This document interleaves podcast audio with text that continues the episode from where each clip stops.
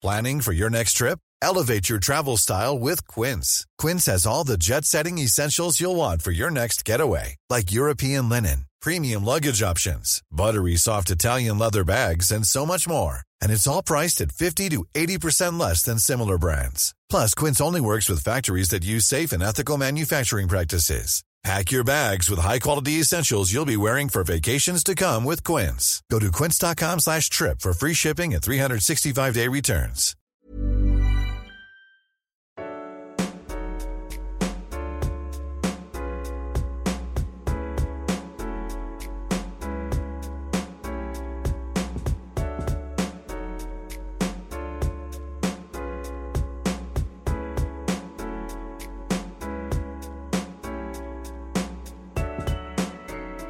Oh, hello, it's Thursday, and it's time to welcome you to Waypoints, where the Waypoint staff and friends take a break to nerd out and deep dive on the culture, art, and entertainment that's been inspiring and provoking us lately.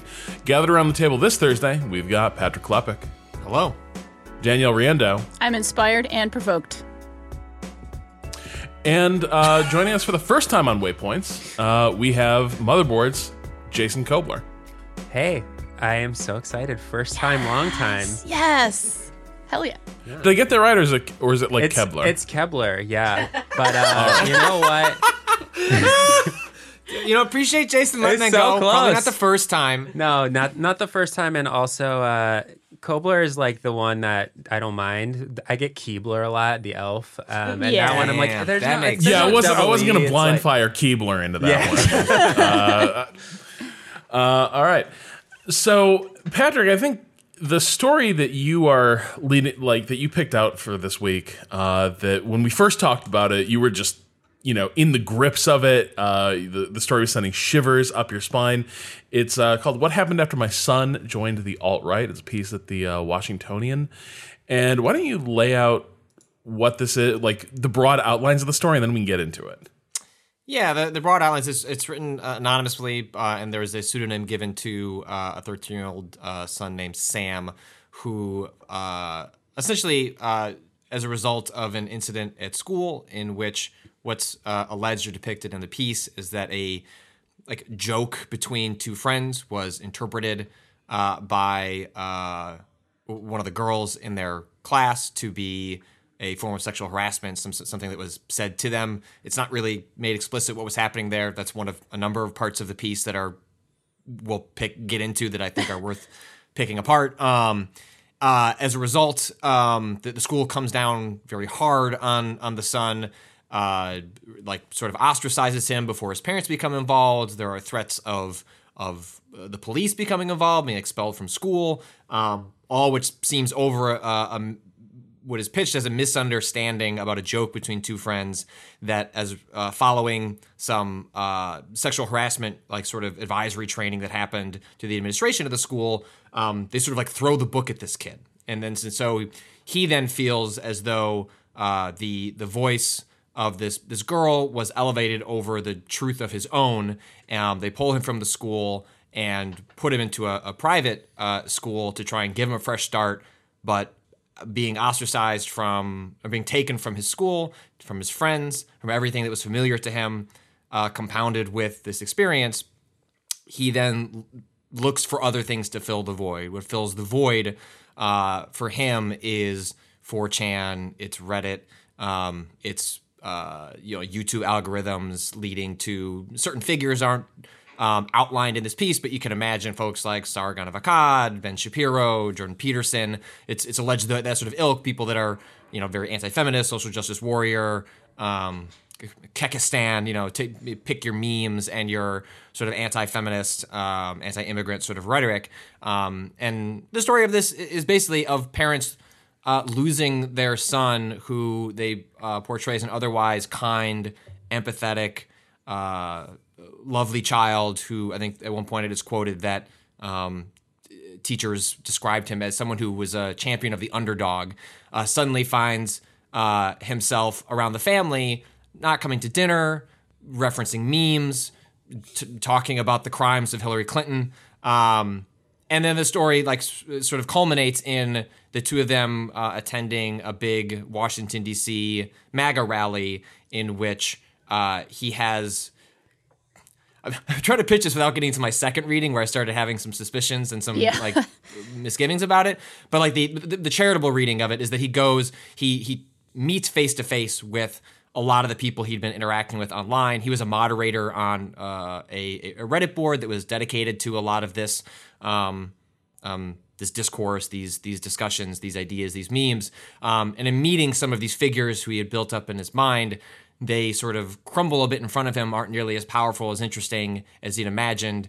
And over the course of one magical discussion with a counter protester, uh, uh, he, the, the the illusion of the alt right that gripped him uh, disappears De-radicalized and- immediately. Yeah, right. and he's de- immediately de-radicalized over like one mention of um, uh, someone like sort of standing up to this in, the, in a crowd of people who had different ideas. Um, so I okay, I failed to like not get my second read in, into this um, as I got towards the end because that was one of the major red flags. But um, I, I think whatever my misgivings of how this is written, I think some of the takeaways from from the the mother who wrote it, um, I still found it to be there's I think a lot of still interesting truth to this piece that is illustrative of like larger trends that we have talked about. Um, you know, recently I've been writing on uh, Vice Games.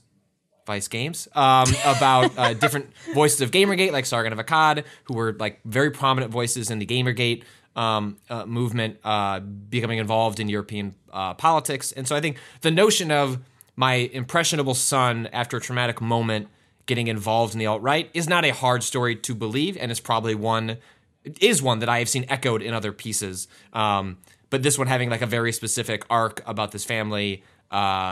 Yeah, my first reading of it was being very gripped and very scared, and looking at my daughter and being like, "Oh, this internet is going to be so much worse in ten years. This is already what it's like. What am I going to do then?" So that's that's where I ended with this this Washington Washingtonian piece.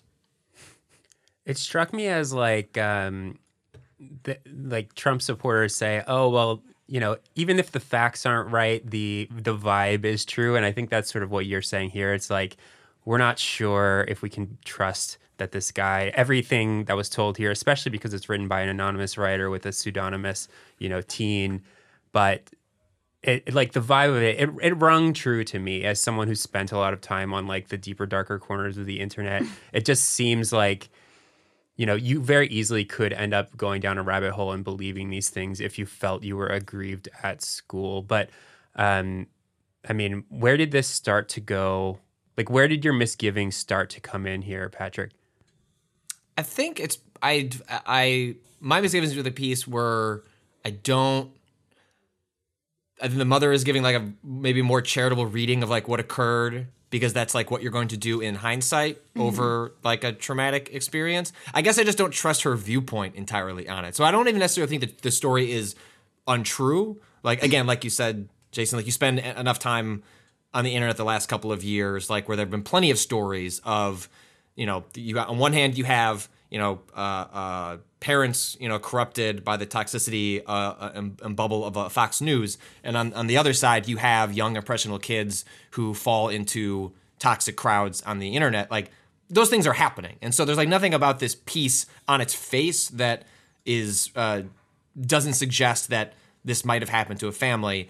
It's it's just sort of uh, the end is where I the end when I reread the end. That's like when I started going back and like reading certain phrases and certain certain paragraphs again about like just like meeting one counter protester that like st- stood up in, in front in the face of of uh, MAGA shitheads, and then like it just felt like I wanted I wanted way more at the end that's like unpacking like what happened, how does someone and maybe the kid doesn't know, right? But like the kid has so many like specific phrases that like the mommy, how did you feel? Did were you angry when I was in the cult?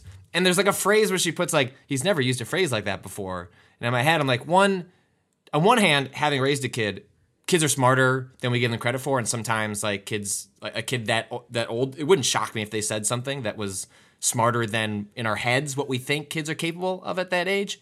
At the same time, it felt like a very the story was in a rush to like wrap up and get to the happy ending when I actually thought like a lot of the unpacking that needed to happen was like the snickering that the parents are doing behind his back, like how that like fed into like the child's like per- perception of victimhood. Like how did the kid disconnect. Like I needed more about the incident that occurred at school. Like did he act was that actually a meme or did he say something shitty and then the arc can still be true where it's like maybe he said something legitimately shitty that he should have to unpack why it was wrong, but the school still also coming down probably too hard left an aggrieved opening for victimhood that was then filled by the internet. Um, Yeah, that's Danielle, you my. It- that was that was my whole thing is like not understanding really the nature of what actually happened to start the whole thing. That comes from somewhere, right? It saying say he did say something like pretty crappy, right? It it still had to come from somewhere. Like a 13-year-old isn't just going to like completely out of absolutely nowhere, you know, sprung from the mind out of nowhere, say something, right? There's already some toxic masculinity probably going on that he's exposed to. And it, it, it really is just a failure of both the school for not. And everybody always blames the schools for everything. And I know teachers have a hard job. This is just saying that at first. But there's very little guidance, I think, for young men. Like very, very, very little guidance for like how to actually be, how to actually live your life and be a person who isn't a piece of crap, right? And I think this is like a pretty common refrain in a lot of this, but it, it is actually true. Like if you're very young boy, like where do you actually get your knowledge from? Where do you actually get your wisdom from? And it's it's okay, there's YouTube algorithms telling you one thing and there's like an entire world of toxic masculinity in every form of media you look at telling you, you know, something else. Like it, it is actually a huge failure of how we as a culture raise children in general and, and boys in particular. But I think for me, something was sitting uneasily with me throughout this piece is that the entire thing is framed this kid was one way. And then an event happens and spins him off into this different trajectory, and he turns into a completely different person the parents don't recognize. And then they have to sort of bring him back. And the part that I kept returning to is what if all of that is a profound misreading of what happened here? What if there's some what what if he's the same kid at the start of the story and he follows the trajectory that a lot of kids like this end up following? What gets him in trouble is that he's part of a group of friends who like just they they loved a meme. They're just sharing the you know they're on this endless text thread just sharing you know just sharing those dank memes with each other. And one of them and then the way this is all framed framed is they say like he and his friend say something shitty in a private conversation is at a lunch table with a girl who takes offense reports them for sexual harassment immediately I started to have questions as to what actually happened there. Like, no, that was that was a private conversation. Is come on, like we remember what a fucking lunch table is. Like, no, like you sit with people because you're all talking together. Like, if if you got overheard, like I can easily believe it wasn't a private conversation. You wanted you wanted to be overheard. You were you were you were talking shit. And the fact that this begins with like him and his friends being really into like, you know, meme culture and shit. And then that just continues when he ends up hanging out in 4chan type spaces and on like alt right Reddit, where again, it's just endless memeing, uh, you know, with, with with his friends.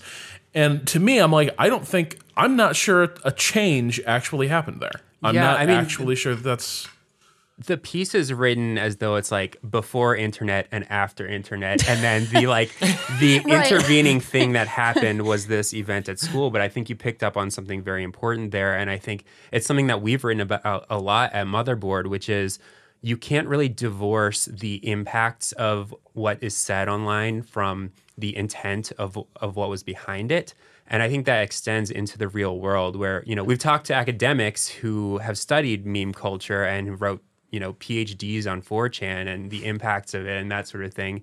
And um, her name's Whitney Phillips and Ryan Milner is her colleague. You should definitely look up their work if you haven't heard of them before. But the the point being is that meme culture comes from somewhere and uh, you know, not all memes are bad, obviously, but many of the memes uh, sort of other and belittle and make fun of traditionally marginalized people, people of color, queer people, etc. And so if they're joking about this sort of thing, we have no idea what the meme was, what the joke was, and I think that the mom probably thought, "Oh yeah, well they were just joking," but that mm-hmm. joke comes from that culture that is probably the same culture that he retreated to after this whole incident. Well, and she refers to later, and you, you put me in mind of this, and I'm, I'm curious to hear what you, what you make of this. Later, she refers to the fact that, like, she would see ghastly shit on his screen and be like, what the hell is that?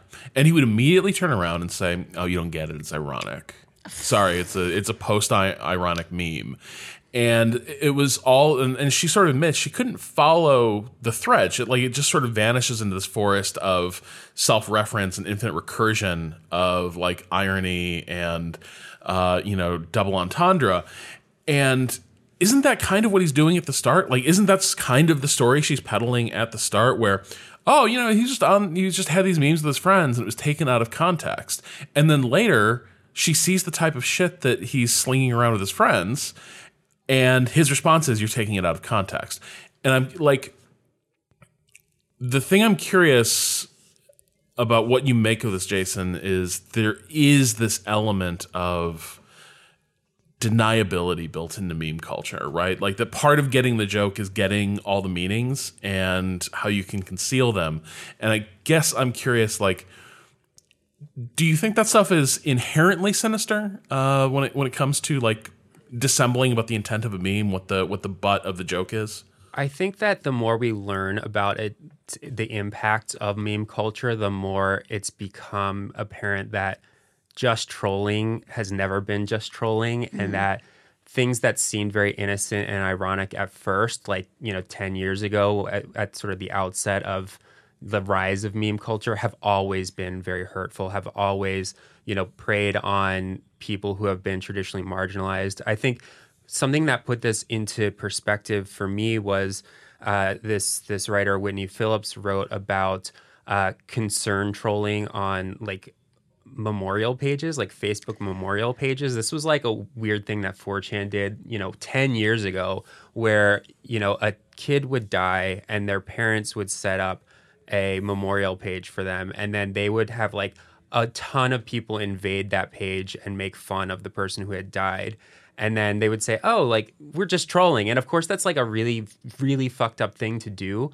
But at that time, people were like, oh, you, you just don't get it. Like, these people are taking this too seriously. They're taking the death of their child too seriously. like, and, and it, that sounds like insane to say out loud now, but that's a, that's an extreme version of it. But you start looking at, like, oh, uh, you don't think like Jews burning in an oven is funny? We're making fun of the Holocaust. Like I we're don't. Shit you, posting. Yeah, we're, we're shit shit posting. posting. You don't right. get it, and it's like there are people who see that and see that. Oh, I'm not welcome in this space. I can't participate in this culture. The people who can participate in this culture are white men, people who identify as or who present themselves as white men on these different spaces. It's it's almost like you're a woman or or like a female identifying person posting on 4chan and the first thing to even be taken seriously in any like way shape or form is like tits or get the fuck out like Right. th- Yeah. there's all these different things where you have to uh, signal that you are part of the culture before you're able to even participate in it and that pushes out all these different people and ultimately makes it a very uh, like toxic space i think Yeah. There's another element of this like for me this is where i started to really wonder what sam was all about. There's this point where where she's talking about how he's getting radicalized online and how he just has questions about what happened to him and 4chan and uh, reddit were there with answers. And it was the sjws it was feminists etc and on the one hand i think this this rings true because like it's obviously it's it's observable uh, in terms of how these arguments are framed, how uh, you know young white men are radicalized by recasting themselves as the victims of these powerful cultural forces. On the other hand, there's this line where you know talking about why Sam was so eager to latch onto this. Sam prides himself on questioning conventional wisdom and subjecting claims to intellectual scrutiny.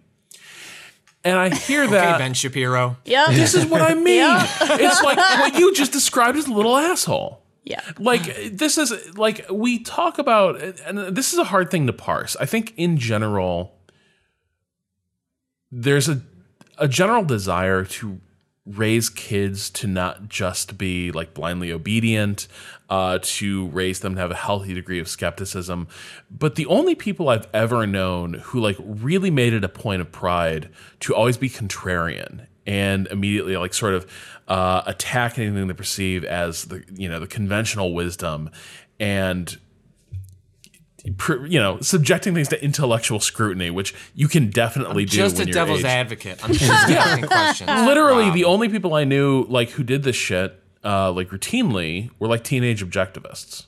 And like you know, what I mean, it was like usually that was the hallmark of people who were very much like autodidacts and didn't know how like because they couldn't themselves parse the information that they were they were being given and couldn't like subject themselves to any kind of scrutiny they immediately projected all that out into the world right? So that like everything became about uh disproving their completely like naive unfounded hypotheses and that is kind of the character that that she sketches out here for Sam. Like you can you can dress that up however you want, but again, immediately I see this and I'm like, Sam was primed and ready to go for this, right? Like this is Sam was Sam sounds like the archetypal, uh, There wasn't much easily led, easily radicalized. like the extremism yeah. to climb over. Like he was he was ready. Like there was there was something ready for it to just be lit, and then boom, um, he was sort of like like you said, primed for like to be swayed even further than where he was to to begin with. And also, I mean, I'm uh, I am uh, deeply sympathetic to some degree of like you can't look at your kids objectively. Like that's part of what this piece is like revealing of. Like I, you know, my kid's only two and a half, but um, I have seen myself knee jerk at times when like her and when things occur. She's been a kind, nice person, but like uh, you just you just can't like you cannot look at your kid objectively. Like it is it is literally. I think impossible to do. You need outside viewpoints in order to like deconstruct your own parent. You do like you. Like, believe No, it. I know. always I'm think- imagining believe you it. asking like, Rob, I need you to level with me. Just an asshole. But that's like your like your close friends, family Yeah. are like supposed to do, right? Like, like, hey, actually, like your kid's kind of a shithead. Maybe you need like I've done like I I have like a family where I'm like they just don't say no to their kid at all, and that's a big part of why their kid is a shithead right now, and it's going to take a long time to unravel that because they didn't do it early. Um, that's me privately shit talking their parenting, um, but like that, and that's part of what I I think this piece, the, a trap it falls into rhetorically, is that part of what this this this mother is writing is of course going to be tainted by like when you're talking about a kid who's curious you're going to err on the side of like oh it's the good curious and they were tainted by bad elements extreme elements of the internet and you're not going to necessarily fall in like well actually maybe we didn't fully equip our kid with the tools to understand and question when they might be captured by an extreme element in like a particularly vulnerable moment. And maybe a 13 year old is is ill equipped to deal with that no matter what because 13 year olds are 13 year olds and like like you're going to get in the throes of things in the way that some kids get into ninjas when they're 13 and some kids get like drawn into the alt right as a hobby. I don't know. You know, one I the haven't other. raised a 13 year old. yeah. Um, the one thing, the one things that I, I thought of reading this piece that was sort of like bigger picture was about my own like growing up on the internet. I think all of us were part of that sort of like first generation where like the internet was just a part of our lives for like like teens on basically. Um, like how how lucky I was to fall into the communities that I did at this exact age. Like the community I fell into, the IRC channel I fell into.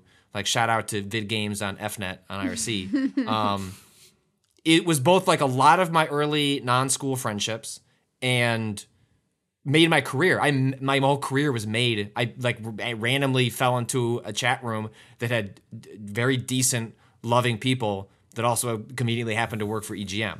Um, and but I but I, but I guess like strip, even stripping that all the way, I found like I felt the community I fell into was an amazing community that like defined how I think about like communities, internet culture, what it means to find a community on the internet. And like I'm just so thankful that I happened into that because I just picked a random chat room. Like there was nothing. I didn't do my research. It was like, oh, I was reading this website, Gaming Age, and they linked to a chat room. I jumped in, and in some on some level, I got lucky that I found that place. But I'm curious, like I'm curious what other communities like y'all fell into early on.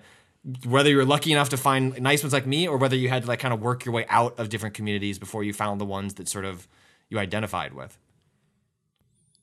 Yeah, I mean, I think that there are very few communities out there where you can look at it and say this is a good community or this is a bad community. And I think, I mean, I think that's uh, that's a really important thing to sort of start this conversation with because I fell into a lot of different communities. Um, you know, one that I, I got really into was the community around Command and Conquer General Zero Hour. Yeah. Um, you know, I just I started yeah, I mean, I started playing that game competitively, and then suddenly, like, I was like, oh, how can I be better at this game? And ended up on a forum somewhere, and suddenly, like, I'm in a clan, and then I'm talking to, you know, people in Australia every night, and suddenly, like, these are my closest friends in the world at, at some point, you know, in in high school, I would say.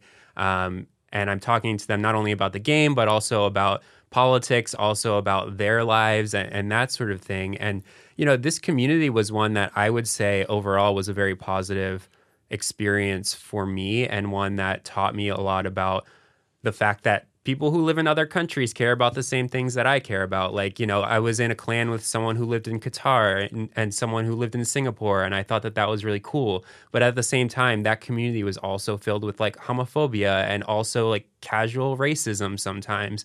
And this is like, I don't know that it was a good community. There were definitely toxic elements of it, and there were definitely like people would get caught cheating or map hacking, and they would, you know, get called fucked up things that I wouldn't like say, and and that I luckily had an upbringing where and like grew up in a very diverse place where I was like, this is not like what you call other people. Like this is not an insult.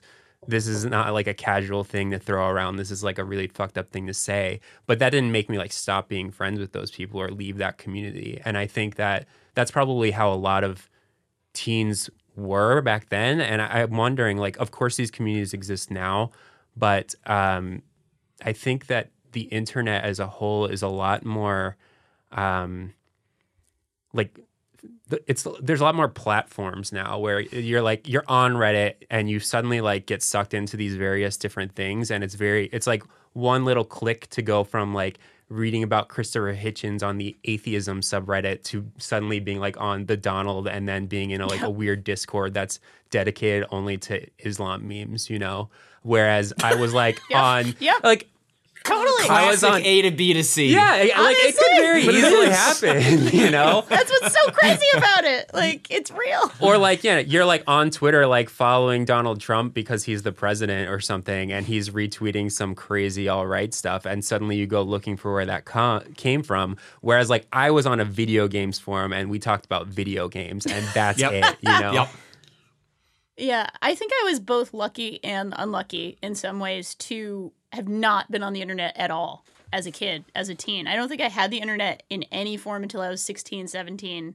And even then, Wow. we had such a shitty, bad old computer that it was like forums. Like, I didn't have like anything more involved than like a very basic message board because we had shitty, terrible Rhode Island teacher discount dial up. And it was just not not great. Like there Where, are where were you getting? Where were you getting your message boards then? Front. so it wasn't uh, from like it was AOL or Farscape. CompuServe? Uh, like it was like a Farscape like I love that fandom message board, and like some Star Trek message board. That's literally it. That was it when I was like No, 16, 17. I'm only laughing because like you just like you just papered over like the most Danielle like I was just on some message boards like message boards Farscape Farscape. message boards.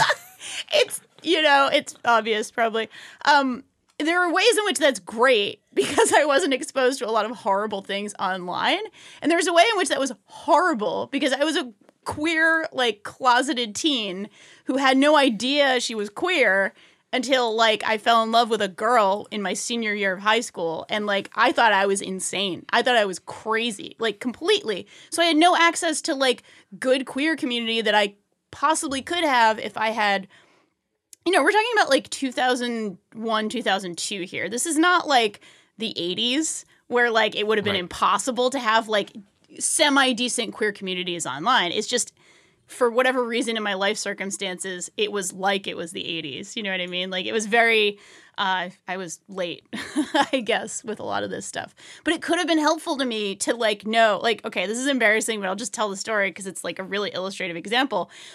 I knew nothing about queer sex. Like I made my first girlfriend go get an uh, an AIDS an HIV test because I was like, oh my god, I, I could die. Like I had no idea. I knew nothing about safer sex for queer people. Uh, and like if if you know some things, okay, it's not a bad idea to have to get tested no matter what you are, who you are. But like I thought, like oh my god, because I've had sex with a girl like clearly I'm going to die now if she doesn't. It, oh it's that God. it was that bad. That's how stupid I was. Right. Like frankly, right. like I was that well, stupid. I, am not sure. stupid, ign- like ignorance by virtue of not right. having information. I think right. slightly different thing. Yeah, I think you're excused in that. Okay, regard. okay, yeah. I mean, but but for real, like this is how much I didn't have access to information. Where if I was a queer teen now, I could potentially have access to good information in communities that could actually tell me things like, okay, here's how to protect yourself, here's how to be safe, here's what healthy relationships look like. You know what I mean? Like there are ways in which my not having an internet culture as a as a queer teen was not the best potentially. So well, because it seems like uh, like the like a through line between all you know the, all of us, uh, and we we should still get to you, Robin. Like we're uh, you got started. Although you recently told us about. We already have that story. Yeah, yeah. we already have that story, so maybe we already know. But like, but like the through line there, right? Is uh, whereas like these days, you know, if you want to go like be part of like a queer community, like it's a, it's a Google search away to find something that's like lots of places that are dedicated to those discussions, nuanced in a billion different vectors.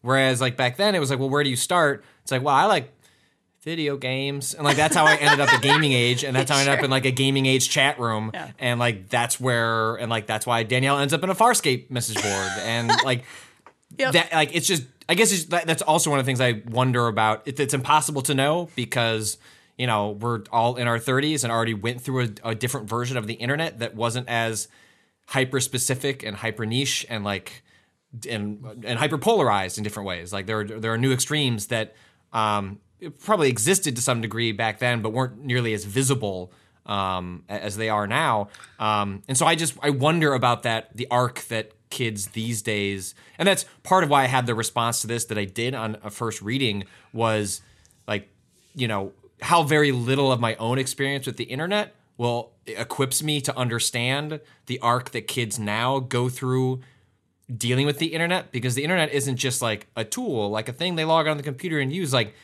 it's their whole culture. Like it, it is intertwined into everything, into their to the way they talk, the way they think, the way they interact with their friends. Um, and so I think that's part of like what what like this this these parents get wrong in this piece is is illustrative of like a larger fear is just like you may understand what the internet is, but like there's a like there's a whole difference between how kids use it these days, and you're just not equipped to necessarily understand or or push back on that stuff if you do find one of your children like in an, in an, an instance where it could grip them in, in, a way that like takes hold of one of their personality weaknesses and like throws it to an extreme. Yeah. Have the threats there also changed with time? Uh, Jason, I'm curious to hear what what you know about this because I think the other online community I was part of uh, back in the day was a wargaming community and that was about what you'd expect, right? Like a lot of right wing type people, uh, and then also like more liberal perspectives tended to get like literally banned from the forum. Uh, just because the moderators skewed really right, and so you could say like really extreme things uh, on the right side of uh, you know like uh, anti-Palestinian rhetoric was just like green light. Whatever horrific thing you want to say about Palestinians, uh, that was totally fine in that community. Uh, if you criticized like U.S. military personnel, uh, that was almost certainly a ban. Like that was kind of the like you could you could be talking about like explicit war crimes happening in Iraq, you would be banned. Uh, but if you like called for death to Palestinians, it was like, hey, you know, maybe tone it down, but it's fine. I was gonna say, uh, hey, can you put like what's like the like what is like the arc of the Iraq War at the point that you're like talking about? I'm just wondering where like the temperature is. We're like pre-surge. On, Okay. All right. Gotcha. Yeah. So, uh, yeah. So like post Abu Ghraib. Yeah. Right. yeah. Yeah. Uh, but in terms of, but in that community, what I never got the sense, people would argue, but never like back then, I never had the sense that people were trying to really like, there's never a risk, I think, of people trying to recruit me, right? Like, that's not what people were there to do. I think post Gamergate, there's a, I think, incredible concern that white supremacist orgs, uh, like neo fascist orgs, are aware that like the internet is a powerful recruiting tool and there are ways to find disaffected easy targets uh, that maybe like was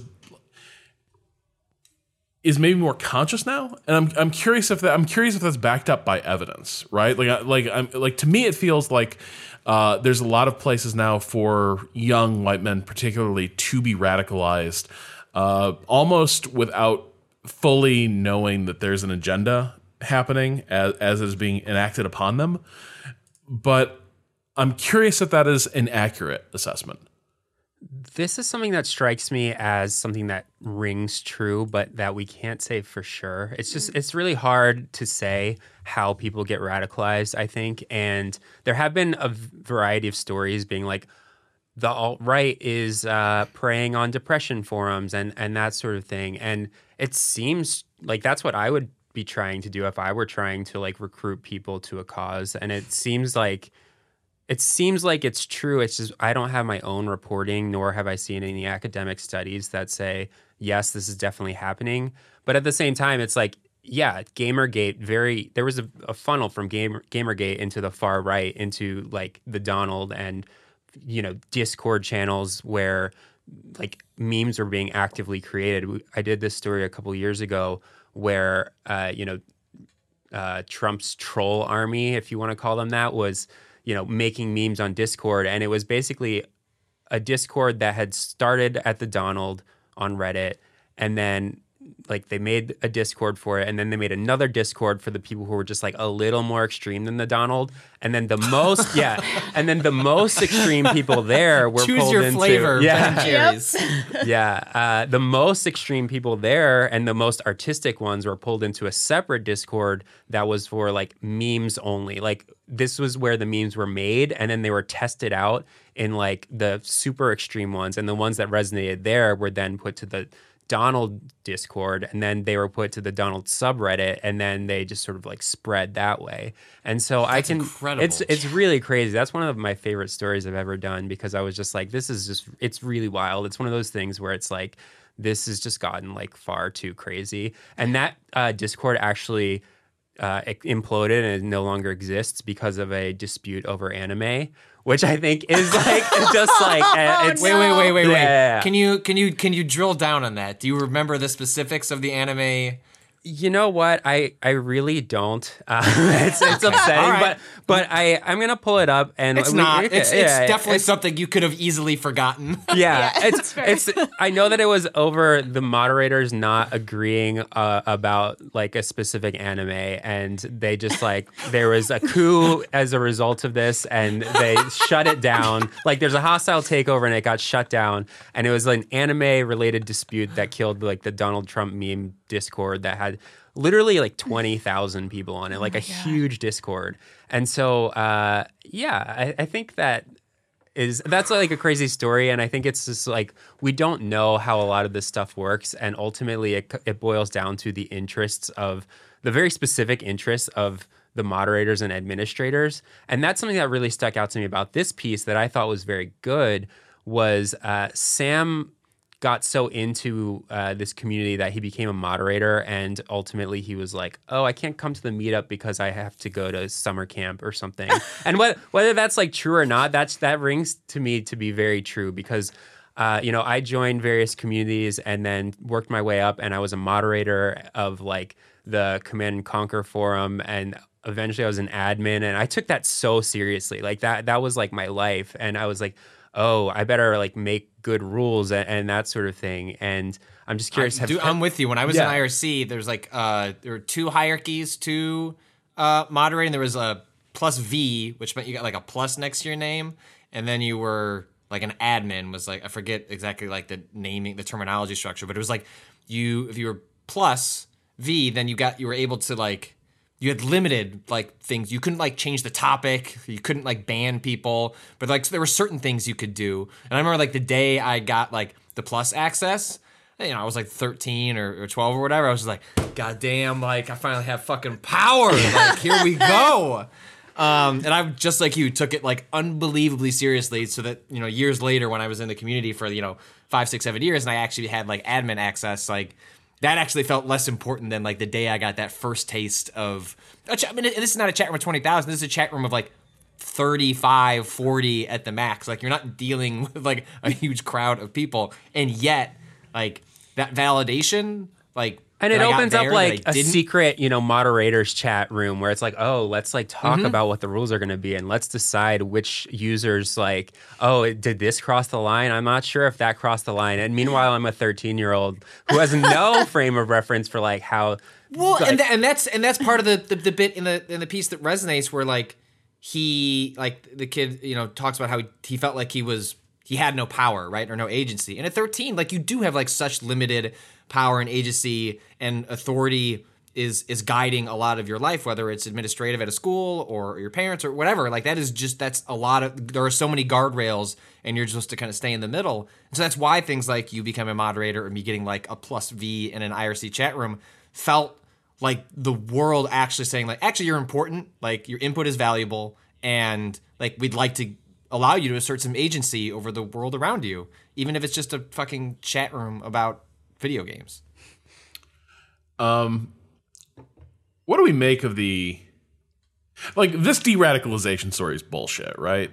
Like i mean we just like we just don't i don't buy it. I don't buy it. The, the story culminates in him going to this rally and literally it's the entire thing is so hand wavy uh the author is you know they're going around talking to people who are there and sam at first is super into like holy shit like you know antifa that's that's antifa over there and they're Wow. talking i buy about- that one though i do that part i do buy that that part I do buy.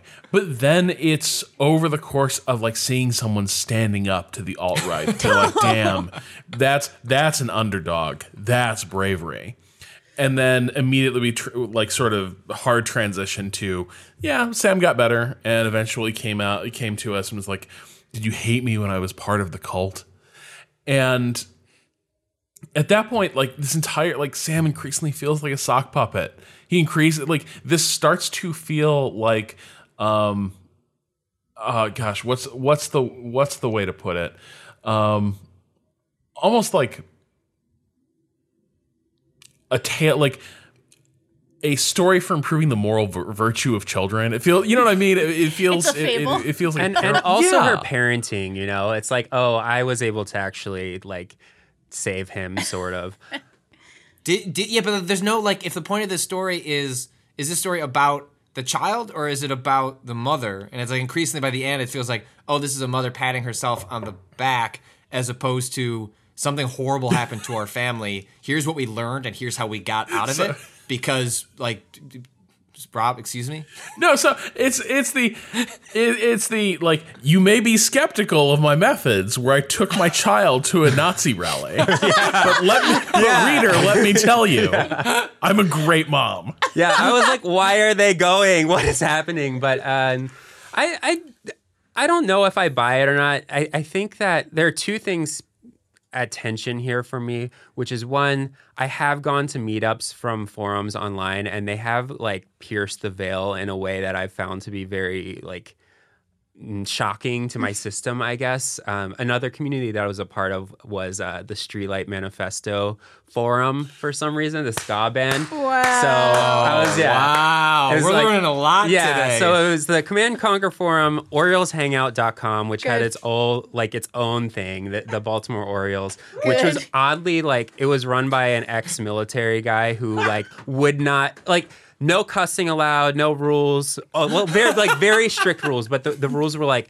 you cannot talk about politics or you're banned, and that's like oddly sort Smart. of worked, but at the same time, like not talking about politics makes it feel like a very right wing sports forum Sure. somehow. It's And status then- quo, right? Yeah, Yeah. yeah, and but also like respect the troops, like because yeah, so it's it's very much like a, a very weird like forum, and then uh, the Streetlight Manifesto one, which because it was based in like the Northeast where that band is based, like people would meet up at concerts and like talk to each other. And I remember meeting up with people there and just feeling like, oh, like there's like Perdomo or like whatever his like username was and being like, oh, this is like a really weird way of talking to people in real life where, you know, we're using, we're like at a concert where people are like drinking beer and having fun. And like we're talking about memes from like the, the forums and like calling each other like, their usernames instead of their real names. And like that's if you could even get up the uh, courage to actually speak to each other because it was just like very awkward. It's like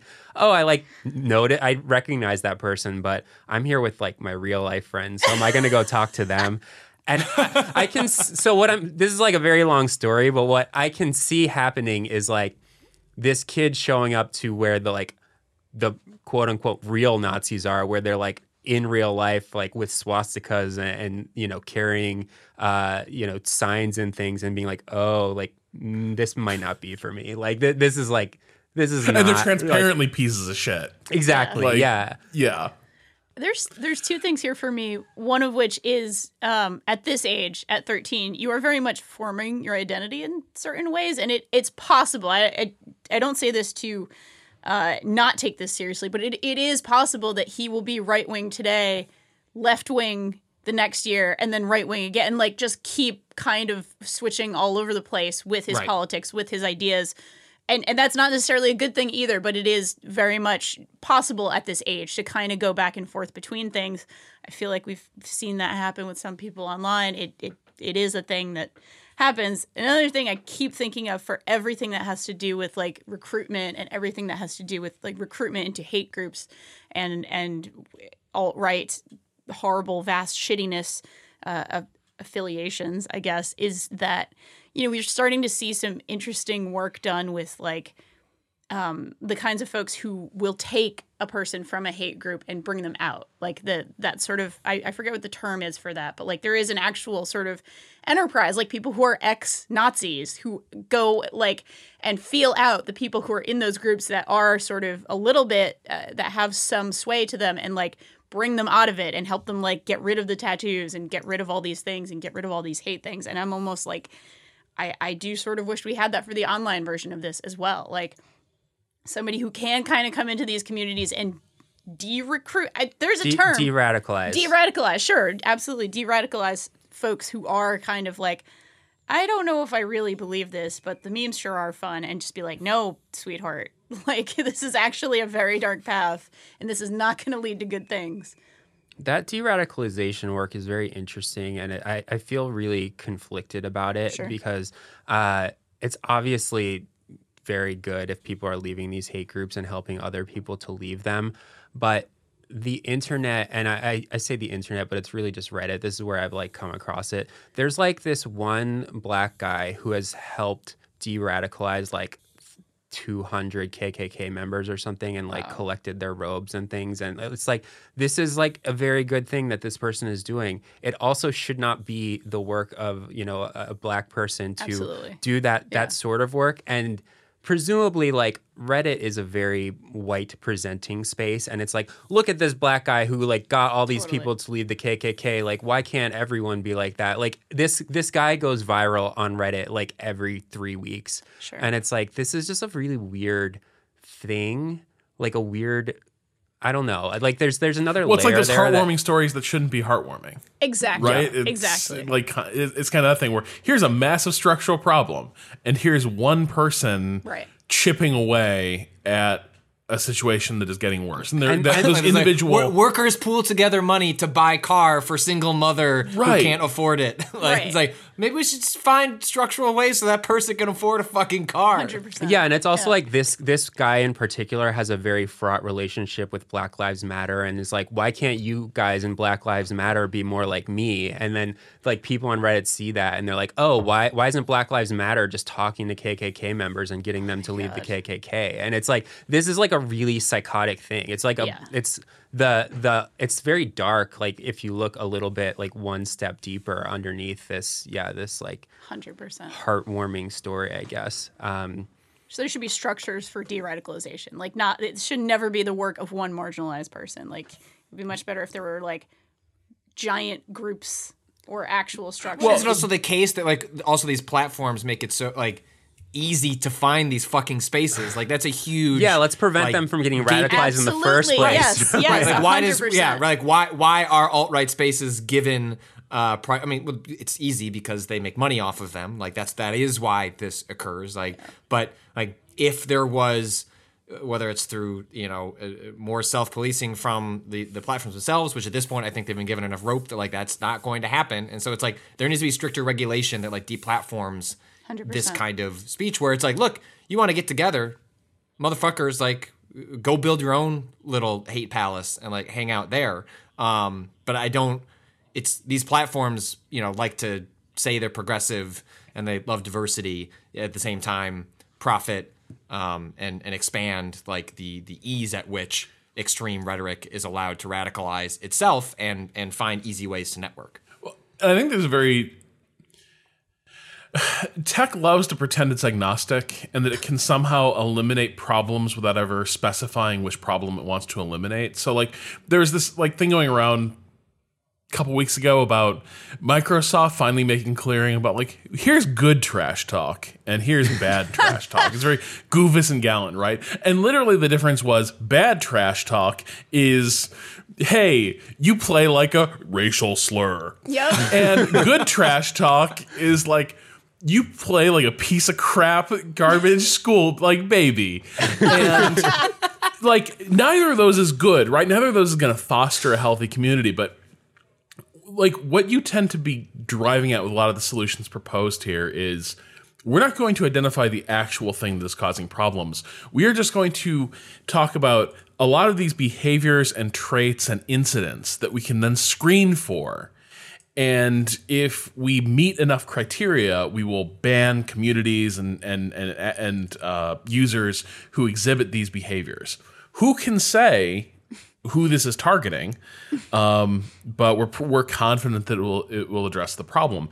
And what you like almost invariably start you're missing your target uh, for one, and two, you're almost always unintentionally going after other groups, uh, or or maybe or maybe it is intentional, right? Like this this is the thing about like Twitter in particular about the way their rules are applied, uh, but what you end up doing is because you just can't say, look, we need to get these fucking Nazis off this platform.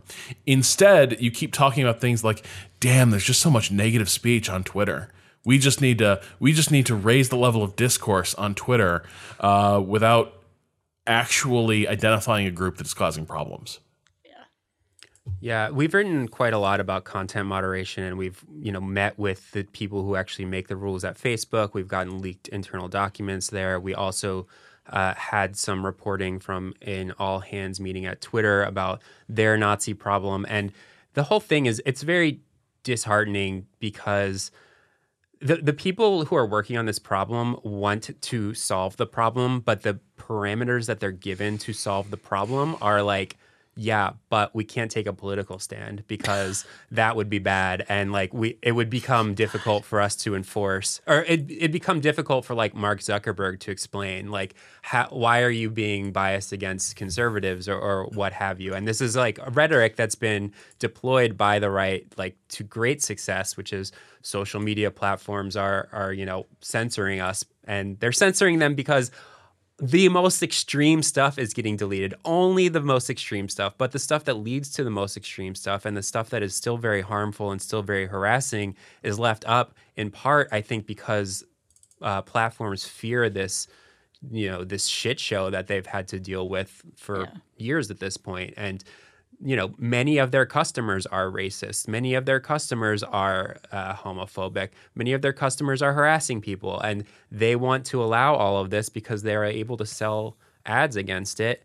And Facebook and Twitter want to be platforms. They don't want to take a stand. And the second they have to take a stand is the second that they then become responsible for all this nonsense that's on their platforms. And so you have people who like have a million law degrees and have worked in uh, you know governments and people have worked at the UN working on this problem at Facebook, but the parameters that they're given are like, yeah, do this, but don't fuck with our business model. and so it's just like it's really hard to make rules that make any sense, like given those given those parameters. Without fucking with capitalism. Exactly. Speaking of selling ads and fucking with capitalism, we're gonna take a quick break. Dang.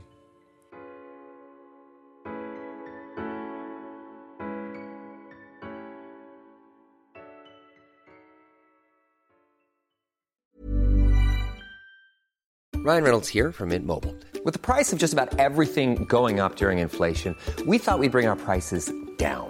So to help us, we brought in a reverse auctioneer, which is apparently a thing. Mint Mobile unlimited premium wireless. Ready to get 30, 30, bit to get 30, bit to get 20, 20, 20, bit to get 20, 20, bit to get 15, 15, 15, 15 just 15 bucks a month. So, Give it a try at mintmobile.com slash switch. $45 upfront for three months plus taxes and fees. Promo rate for new customers for limited time. Unlimited more than 40 gigabytes per month. Slows. Full terms at mintmobile.com.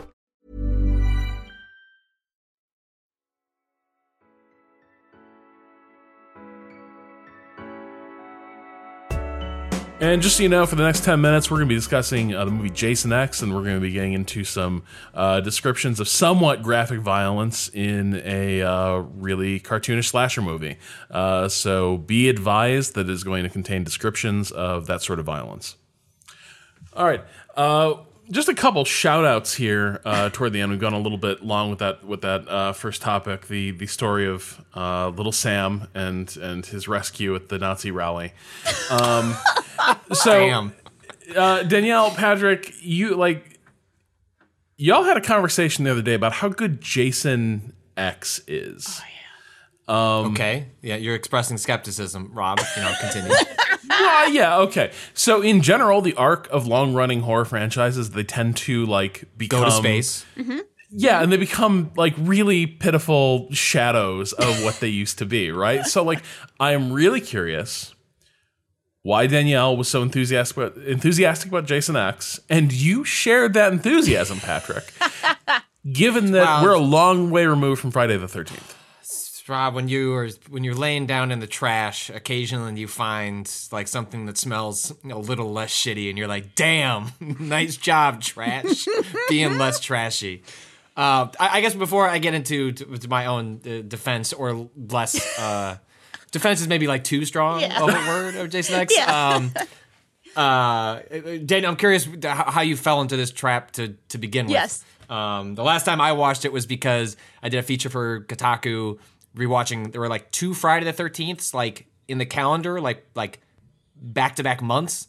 And Stephen Totilo was like, "You like horror movies? Go write something." And I was like, "I'm just gonna drink a lot of beer and rewatch all these movies." So that's the reason I did it. How did you fall into into this? Yes. Well, all right. I'll uh, I'll paint you a picture. I had a very busy weekend. Please. I uh, I competed on Saturday, and then that was all day. And then on Sunday, I was Oh, wait, like, hold on, hold on, Oh, hold on, hold on, hold on, Yeah. hold on. We should pause. Okay. You can just like say you competed. Let's like give a little set up what you did so we can give you a nice little round of applause. Oh, thank you, thank you so much. Well, I competed in submission grappling. That's my sport. It is like wrestling, judo, and Brazilian jiu-jitsu.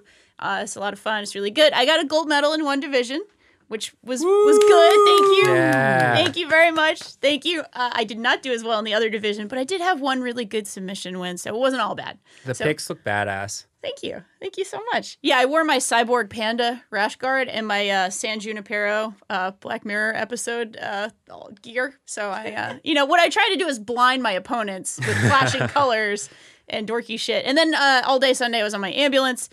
Uh, and so I was very tired. It was a tiring weekend. I have a standing friend date with a very close friend, and every Sunday night we watch movies. We either watch like a cult movie or like a horror movie or something uh, that we're just both interested in. Like last week we did Green Room, which maybe one day we'll talk about. Really interesting thriller. yeah, great movie. Yeah, I really loved it. Yeah, spe- speaking of Nazis. Yep, exactly. It's like this is on on point right here. And the other night it was like, all right, we're both exhausted. We're both in the mood for something real trash. Jason X. Jason X made the cut.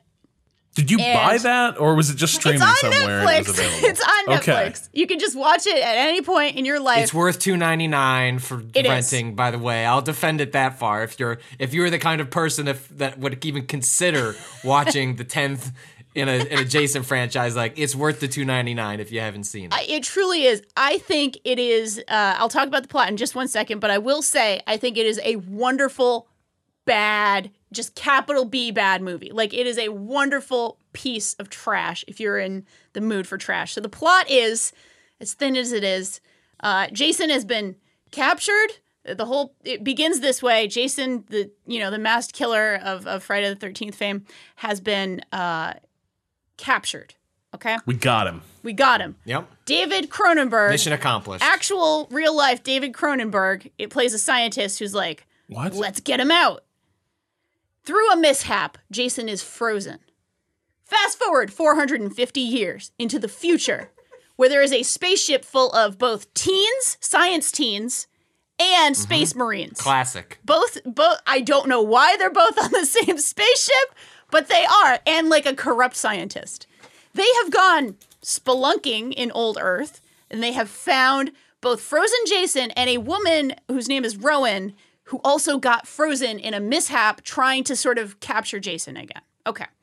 They awake uh, upon this spaceship where there are, again, horny space teens and space marines. Again, I don't know why. This is what's going on. My skepticism is gone. By the way, I I, I bought the ticket uh, to the end of the line. Yes. Uh, let's let's go. I've- I've heard nothing here that's not tremendous. We're going to space. Of course, Jason wakes up and murders a lot of people, but he only wakes up because he heard teens having sex. He only there's like there's Is like that a real? literal. I swear to Jesus, this is what happens. He hears the teens being horny. Yeah, I'll, I'll, I'll look. I'll read, Rob. I'll read from the plot summary on Wikipedia. Here you go. While Stoney and Kinsa are having sex, Jason thaws out and attacks Adrian. Literally, what happens? Then freezes, then freezes her face with liquid nitrogen before smashing her head to pieces on a counter. Yep. This is what Classic. happened. A lot of Classic midriffs, horror movie. lot of boobies. There are so many boobies. There is a nipple gag. I'll, I will have you know. There, of course, one of the horny space teens is a scientist named Tsunaron, or something, who has given his robot girlfriend nipples, and one of the nipples falls to the floor with a clatter, uh, which is a thing that happens in this movie. Uh, and of course, later on in the movie, uh, I'm sorry if I'm spoiling things here, but No, you can feel this free to This movie's from 2002. It's- Okay, You're good. uh, and you don't need to don't need to worry about spoilers. But later on in the movie, they have a very low chance of surviving. When MK, uh, space uh, robot girlfriend, has sex with Tsunaron, their chances of survival go from twelve that I like percent to fifty three percent. And he says, "Want to go for hundred? And they bone. One more thing I have to tell you about this movie. There's also a whole bunch of like space marine moments where it's like knockoff bargain bin alien, like walking around the spaceship, which for some reason has a lot of spikes. It's very Mortal Kombat. And of course, Jason kills a lot of people. And there's a lot of people dying on like really terrible lines. Like there's a person who gets sucked out into space and she's like, oh, this sucks on so many levels, then dies. It's amazing. Just amazing. Um, okay. This movie shows very early on that it knows exactly what it is. It knows exactly what it wants to be. It is 100% in on the joke. And there is a moment in this movie that is like actually smart. There is one moment in this movie that's actually smart. There's sort of like a VR system, like it's basically a holodeck, and they trick Jason into not killing them for a few minutes by creating, by recreating the lake in 1980 uh, or 84. I forget what year. The 80s lake, right? Where two teenage uh, hot or they're not teens but like they're hot young women appear and they're like do you want to drink some beer? Do you want to smoke some pot? We love premarital sex! And take their shirts off and that's how they distract jason for like moments at a time while the teens try to survive a whole bunch of other things happening. It is actually a smart moment in this like happy to be doofy and goofy as rocks movie and it's like you know what franchise you're in. You're making a comment on your franchise and you're doing it in a way that is actually pretty funny. Good job jason x. Rob? Yeah. The only thing I will add, the only thing I will add is I, I echo Danielle's like it's uh, when the horror f- like I- I've said this before that uh, I get very excited to find a horror franchise that stretches into the seven, eights, and nines because as someone that watches thing. I, I enjoy watching things twist themselves into knots to justify, however loosely and however poorly, a reason to keep going. It's just like I just find that like it just like tickles me to like, all right, what's the the bullshit they're gonna come up with next? And um, often they don't there's a reason horror franchises tend to get more comedic over time because the, the monster gets less scary and thus you have to lean into something else. You know, it's Nightmare on Elm Street, you know, uh, Halloween less so a little bit. Um, Friday the 13th is absolutely the case um, where the kills sort of become the, the, the reason you're watching the, the newer ones. Um, Jason X was just like refreshing and fun because like it knows it's like some bullshit. Like it's, it's, it's itself commenting on the genre relying on the trope of go to space because you've run out of things to do um, in the space before. So it's a fun, goofy time, to, you know, especially if you enjoy watching horror movies with a couple of drinks. This one earns it. I do want to point out some trivia as we close out this shout out too. Uh, to explain what eventually initially got Rob on board, uh, David Cronenberg's cameo was done as a favor to his former protege Jim Isaac, the director of Jason X, for loaning his Canadian-based production crew to him. In exchange, he wanted to get killed on screen, which is uh, which it. is good. And I just want I want to, and we'll truly close with the final line of the plot summary to Jason X on Wikipedia. on Earth 2, a pair of teenagers beside a lake see what they believe is a falling star as Jason's charred mask sinks to the bottom of the lake. The teenagers go to investigate. Mm. Delicious. I've got to shout out this series because uh, I've traveled a lot through Latin America, and uh, it's the only reason that a lot of people there can pronounce my name because uh, you know there's no like J sound in in Spanish, and so people are like, oh, I love it. like I get a lot of like Jason, which is fine. Um, but then people are like, oh no, I, I know Jason. It's from the movie, like the There movie, right? Yeah. Hockey mask, like the same guy. I'm like, oh y- yeah, I know him. That's me. I know him. I love that. yeah. That's heartwarming. I haven't Yeah, seen might any of them. to- no. I have nothing to add beside that. Although might need to this sounds like a board that, fantastic though. A good time. Yeah. Yeah.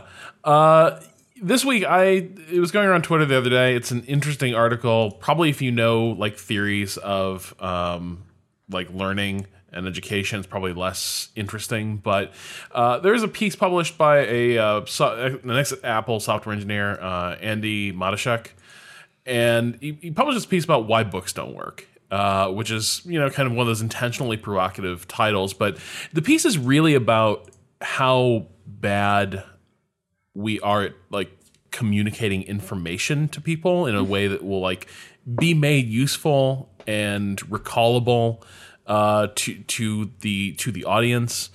And he basically is laying out why a lot of the things like our most common forms of uh, communicating important information are pretty much ineffective at giving people information they will be able to utilize themselves and apply. And so the the general thrust of this isn't just that books don't work, but also it's that the way we in general teach things doesn't work for the most part. Um, so it, you know he's talking about how in both the case of like lectures and books, the problem is that attention wanders, and also in both those formats, there's nowhere to sort of apply the knowledge. If, the, if, if there's one if there's one major takeaway here, uh, it's that you know to understand something you must actively engage with it. And books, for the most part, even if you read them and you think you're reading them closely, a week after you've read like a heavy nonfiction book or something, how much of that are you actually going to recall? Right? Like you might recall, like you might recall the same information you'd get, you'd recall if you just read the intro, but in terms of all the stuff that lays out the case, you probably don't know how a theory works. You don't know how to apply it. And I found it really interesting because it resonated a lot with something I have struggled with, I think, over the past you know, basically since college, right? Like I've, I've, you know, when I go back and I look through my list of books I've read and you know stuff I've researched over the years, I'm continually frustrated with why it feels like in some ways I don't, I haven't learned all that much since college. Like why are things I learned over the course of like researching a thesis or something still really like fresh in my mind. Like why why can I still sort of recall that information almost on command versus why have I looked into so many topics since then and still feel basically like I, I can barely scrape together a Wikipedia level summary of my understanding of a topic. And this piece sort of unpacks why that might be, right? And why a lot of the things we we do to convince ourselves, oh, I'm learning material here. I'm engaging with material. I am, uh, you know, gaining gaining new resources ends up being ineffective. And sort of the thing this is gesturing towards, because this, you know, this guy's writing from the perspective of design, is how do we create materials that are more effective teachers, right? How do we reimagine the book? If our goal is to communicate information and give people tool like turn it into a tool in people's hands, how do we reimagine something as traditional and simple as the book in a way that when someone has finished it, they will actually have a working applied knowledge of the subject of that book rather than just kind of a précis. Uh, so I, I, thought it was a really interesting, interesting, story, and I don't know how much, I don't know how much new is there, uh, but a lot of it was stuff I hadn't considered.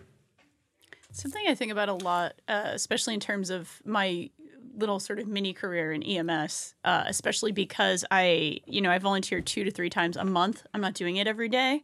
And so I am constantly sort of going back and refreshing like my protocols. Like I keep going back to my literal textbook and being like, okay, I haven't had a cardiac arrest in a long time. I better like read that before I go on my ambulance next time. And I, I constantly feel um, like shit, I haven't prepared enough. Like, shit, I need to keep going back to this and keep going back to this and keep going back to this and repeating and repeating and repeating and or using like the, the whole idea of I'm not sure I apologize I didn't read the piece but if, if he talks about different learning styles and different you know oh is it better for some people if they hear something versus if they read something versus if they watch something or you know sort of other methods and I'm constantly like shit while I'm you know playing this game for an hour I better put on you know that lecture on whatever it is on on pulmonary function or something because I feel like shit I, I kind of have an idea but like damn I should I should really listen to that again. So it's very like oh if like the sand is all kind of just falling through maybe I should be doing something different as well.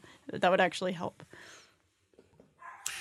Yeah the piece is uh, like more about theories of pedagogy from the position of the learner of the teacher rather sure. than thinking about individual learning styles but uh, it, it's definitely approaching it from from that level of just in general saying like pretending that we all learn the same way um, right.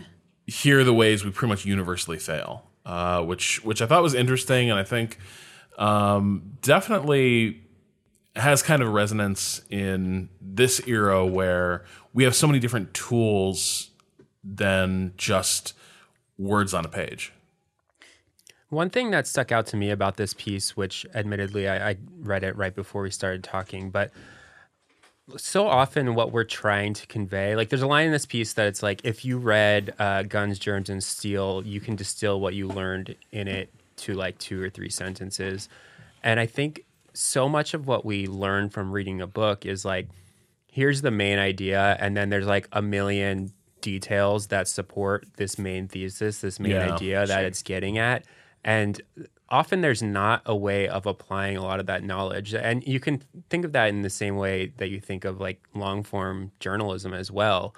There's like, you can have this fantastic investigation that, you know, is narrative and has, uh, you know, it's a joy to read and it's four or 5,000 words. But at the end of the day, it's like, oh yeah, the, the story is about prison abuse in like Louisiana private prisons or something, and and that's like the takeaway from it.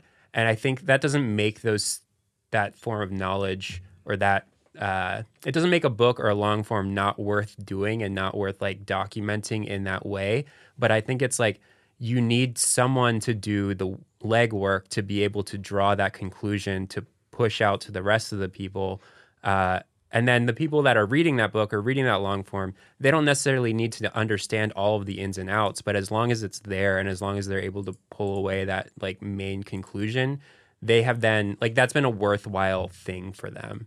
Um, I don't know. I, I'm not sure if that's what you took from the piece, but that's sort of like what I sort of that's how I read it. Yeah, I think that's a good point. The guns, germs, and steel thing is interesting because in general, all you need to do is take away the thesis, and the rest of the book is justifying that thesis and explaining why you should believe it.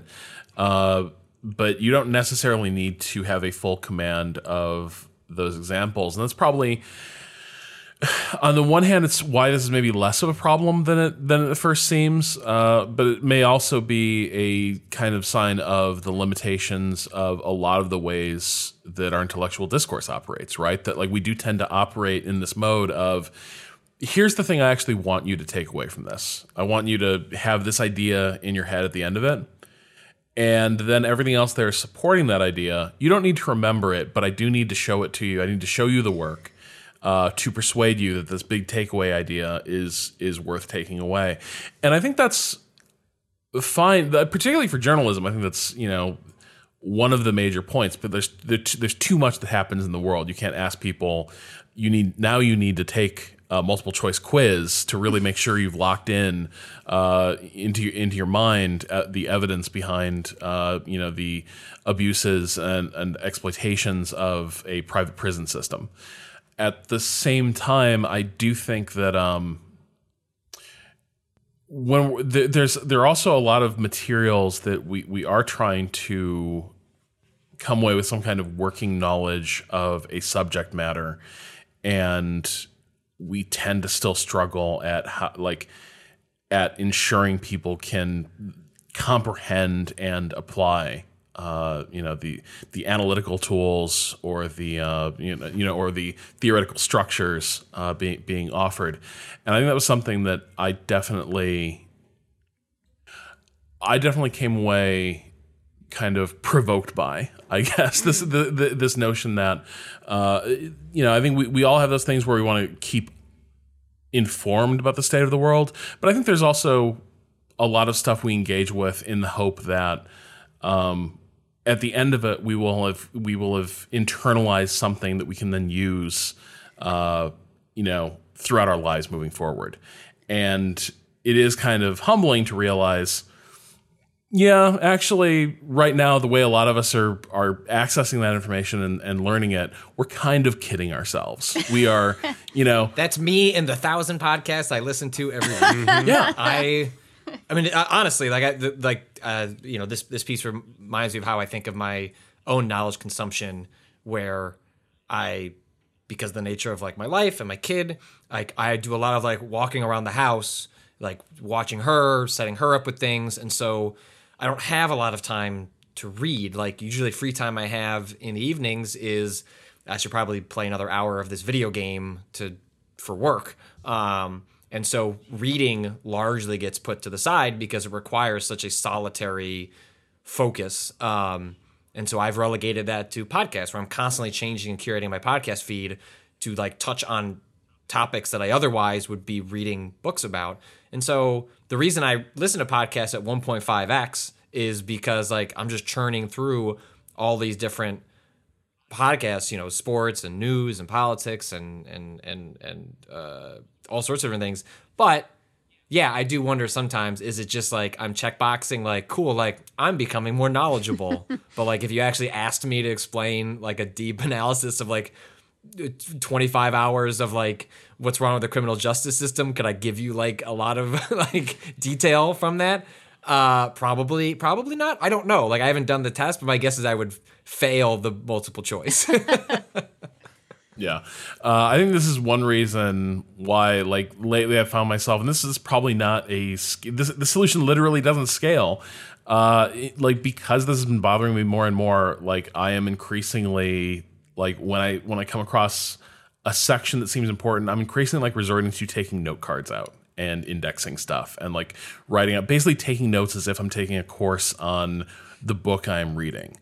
Um, and that does that definitely helps me I think lock in the information a little bit better and remember more salient points. But again, you also just literally quadrupled the length it's, of time it's going to take you to to read a book, right?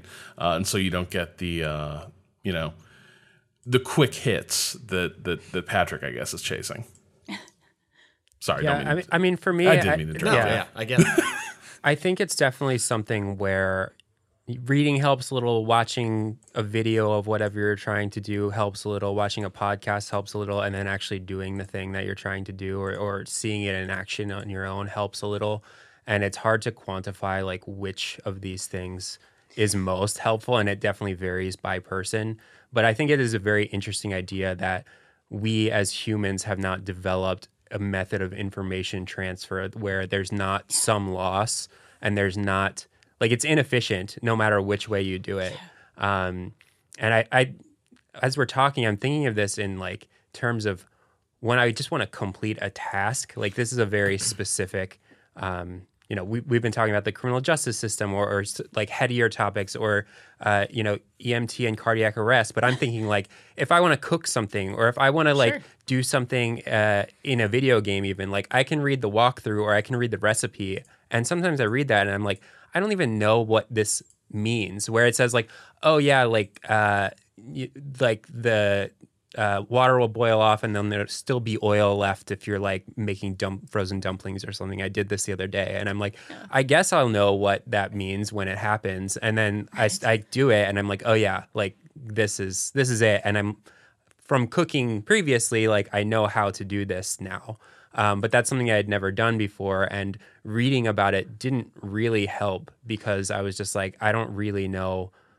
I don't have the terms and the experience needed to know what to look for. And like in a video game walkthrough or something, it's like, oh yeah, I have no idea. like I've been playing Dark Souls for the first time ever. Awesome. And I cannot for the life of me figure out what humanity is. Um, I don't think it's very well explained in the game.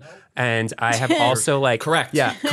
Jason, you have diagnosed Dark Souls correctly. Yeah. and I've like read the Wikipedia page for it and I'm like, I don't know. I know that it's an item that you can collect, but I also know that it's like a state of being in the game, but I don't know what it confers to you. I don't know if you ever need to be a human. Uh, so far, I'm just like, I guess I'm dead all the time and I'll just keep playing that way. And then like, I got to the gargoyles. I, I don't know. I guess some of you have probably played Dark Souls, but um, I got to like the gargoyles and I kept dying to them. And then I was like, oh, I'm going to use a humanity. And then I'm able to like summon someone to help me on this. And I'm like, I guess being human means that you can summon people, probably other stuff too. But I'm still You- unsure. I think you get more. I think you get more health. You can summon, and so basically you spend most of the game dead and getting used to being dead, or what I forget what the Hollow. terminology is that the game uses. Hollow. Yes. Thank you, Kyle. um, uh, because it's like a it's a it- it- it's an item that you're using, so you should just get used to like not using the item unless you need to for like a particularly tough moment. Yeah, that that game doesn't explain a lot of its bullshit. That's not that may be by design, but it's also a failing that they get better at as that series goes on.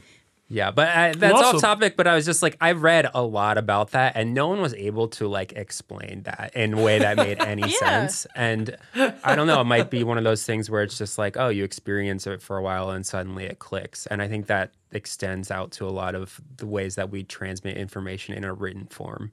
with uh, jujitsu too and, and, and grappling i could watch hours and hours of instructional videos and none of it will make any sense until i put my limbs into the right place and like actually physically understand what it means and maybe that's my learning style and maybe that's just that particular endeavor but there's so many things and I, this might be what you're saying and it might not be what you're saying but that you just actually do need to experience it and experience certain types of feedback to make certain things click in your brain Yeah, that's exactly it. Okay. Yeah.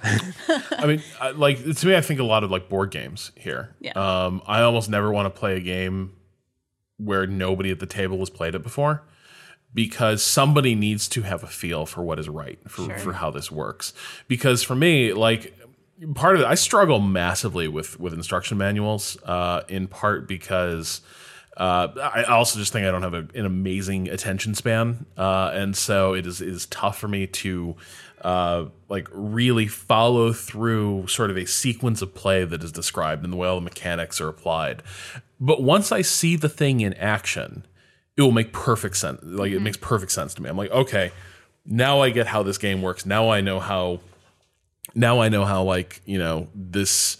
Not only do I see how procedurally a thing functions, but I also immediately start to understand the why it functions that way. Like there, the logic unfolds itself to me, and I feel like that is kind of my relationship to a lot of topics writ large. right? Like, and this is, you know, again, this is the point they're specifically getting at with you need to actively engage with something.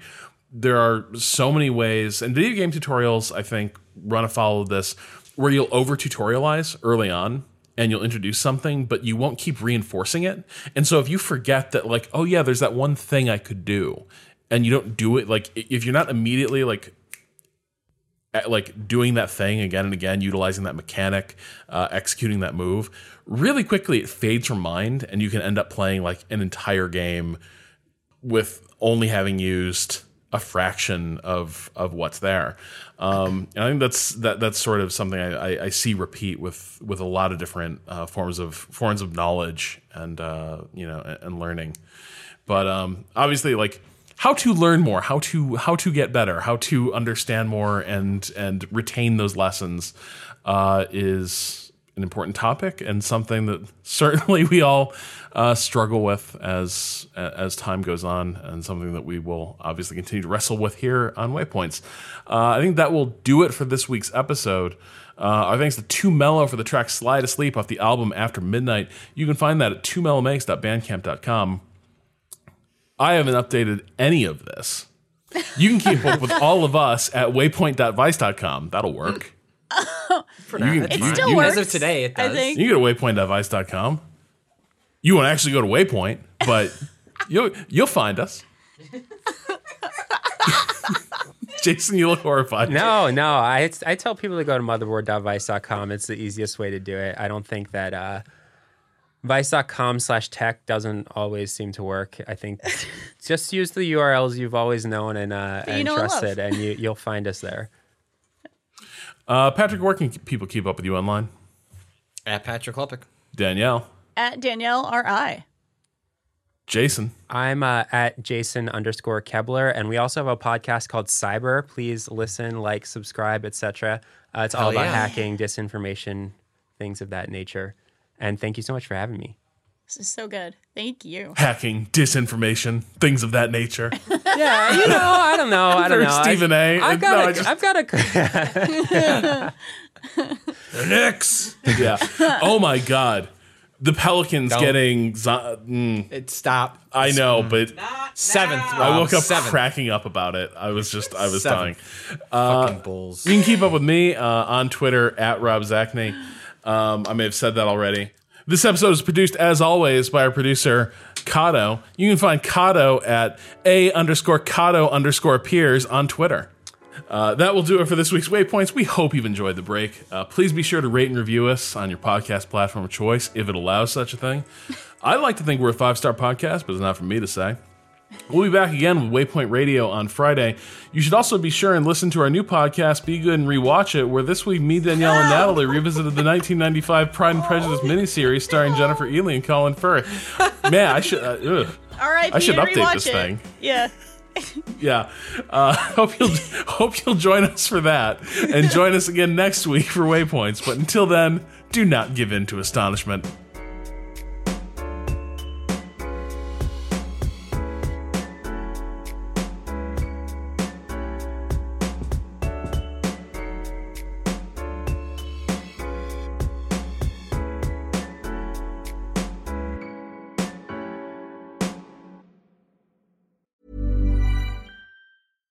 When it comes to your finances, you think you've done it all. You've saved, you've researched, and you've invested all that you can. Now it's time to take those investments to the next level by using the brand behind every great investor, Yahoo Finance. As America's number one finance destination, Yahoo Finance has everything you need, whether you're a seasoned trader or just dipping your toes into the market. Join the millions of investors who trust Yahoo Finance to guide them on their financial journey. For comprehensive financial news and analysis, visit yahoofinance.com, the number one financial destination, yahoofinance.com.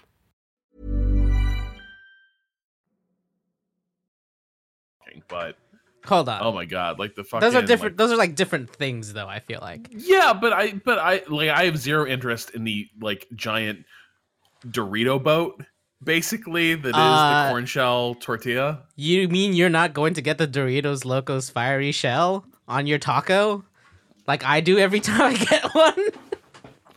A literal Dorito. That sounds f- so fucking gross. I'm It's gonna be honest. amazing. Yeah. Well, okay. I mean, yeah, sure. Yeah, lots of things. You, go know, to yeah, Taco Bell for a specific type of thing, and it is die. Yeah, exactly. it is not for any sort of semblance of authenticity or even good food. It is for this weird amalgamation of tastes that you can't find anywhere else. that is the most generous interpretation of Taco Bell I have ever heard. Come, come here for a taste you can't find anywhere else. I mean, can you? Like that's it's like so specific that I I don't even call it Mexican anymore. I'm not saying I've you're never wrong, I'm called just it saying- Mexican. We got a we got a Sarah Huckabee Sanders over here spinning the Taco Bell. God damn it. See, at Taco Bell, you're running for the border of a different reality where, like, Tex like, like you're going into this fantasy world of like Tex-Mex, like Build adjacent that foods. Dorito bowl. Build that Dorito bowl. God damn it. Just know what you're supporting. By the Adam. way, I did. I was really pleased when I realized that you take a burrito, um, like a, like a burrito tortilla, Mm-hmm. Put a little bit of oil on it, put it over the back of a bowl, put it in the oven, toast it lightly. Oh, what a good taco salad bowl! Oh, that- hell yeah. make. Nice. It's like a life hack. Just That's bring what- that. that's what Just you make did, one you of those and bring it. hack. Bring it to Taco Bell and just like, yo, can you put it in here? Can you just fill this? Could you just extrude that meat? Bring, bring your own tortilla. Is there other Taco Bells where no, I, I'm good. Just put the garbage in here. I, am here for the high quality toppings. That's that's what I'm here for. So where else are you gonna drink Mountain Dew Ba- Baja Blast? I'm not- yeah, I can't. At least on that point, I cannot argue with you. Let me uh, get my recording going here. I should probably Yeah, it looks good. Looks good. bring the notes up. Okay. And I'm on time.is. Uh, Ah so shit. Ah shit. Also, Jason, could you put your phone on airplane mode? Yeah. Thank you. I'll do that as well. Thank you. Love to have Oh. a vague Kato Did you hear that? meltdown. Uh, Did that must nobody have else hear That that? must have been your phone. I did hear that. I got a little bit of it, but it was very soft. Oh, gotcha. That's why airplane mode is a. It was like right after I put it on airplane mode. Is it, it, like, like, it like it's like it's death now. It's like, ah, don't disconnect me from Like, my how source dare of you. power. amazing? Death kneel, please. Yes. Yes. Hacked. Wait, let me tell Emmanuel that I'm gonna be on airplane mode just in case. Yeah, case. you can connect to Wi-Fi still. Just Oh, okay. turn the I'll- cell I'll off. You can tell them So- to DM instead of text. No, that works. the cell thing is the one that it, that Yep. fucks with Okay. audio. All right, all good then. Who wants to clap? Um. Oh, right. That's what I was doing. Okay. I'll clap again. Okay. I'm not on. I'm just clapping. what? I'm not on. I'm not on this podcast. I'm He's just not gonna do the talking. clap. He's just, his hands are just doing a brief. I, I uh, was guest like, are you, appearance. like, I was like, you, well, you have to be on time.is to to do this, so you should be on He meant- time.is. All right. all right. Uh, 42. Let's go at all right. I love it. I love. Ooh, ah.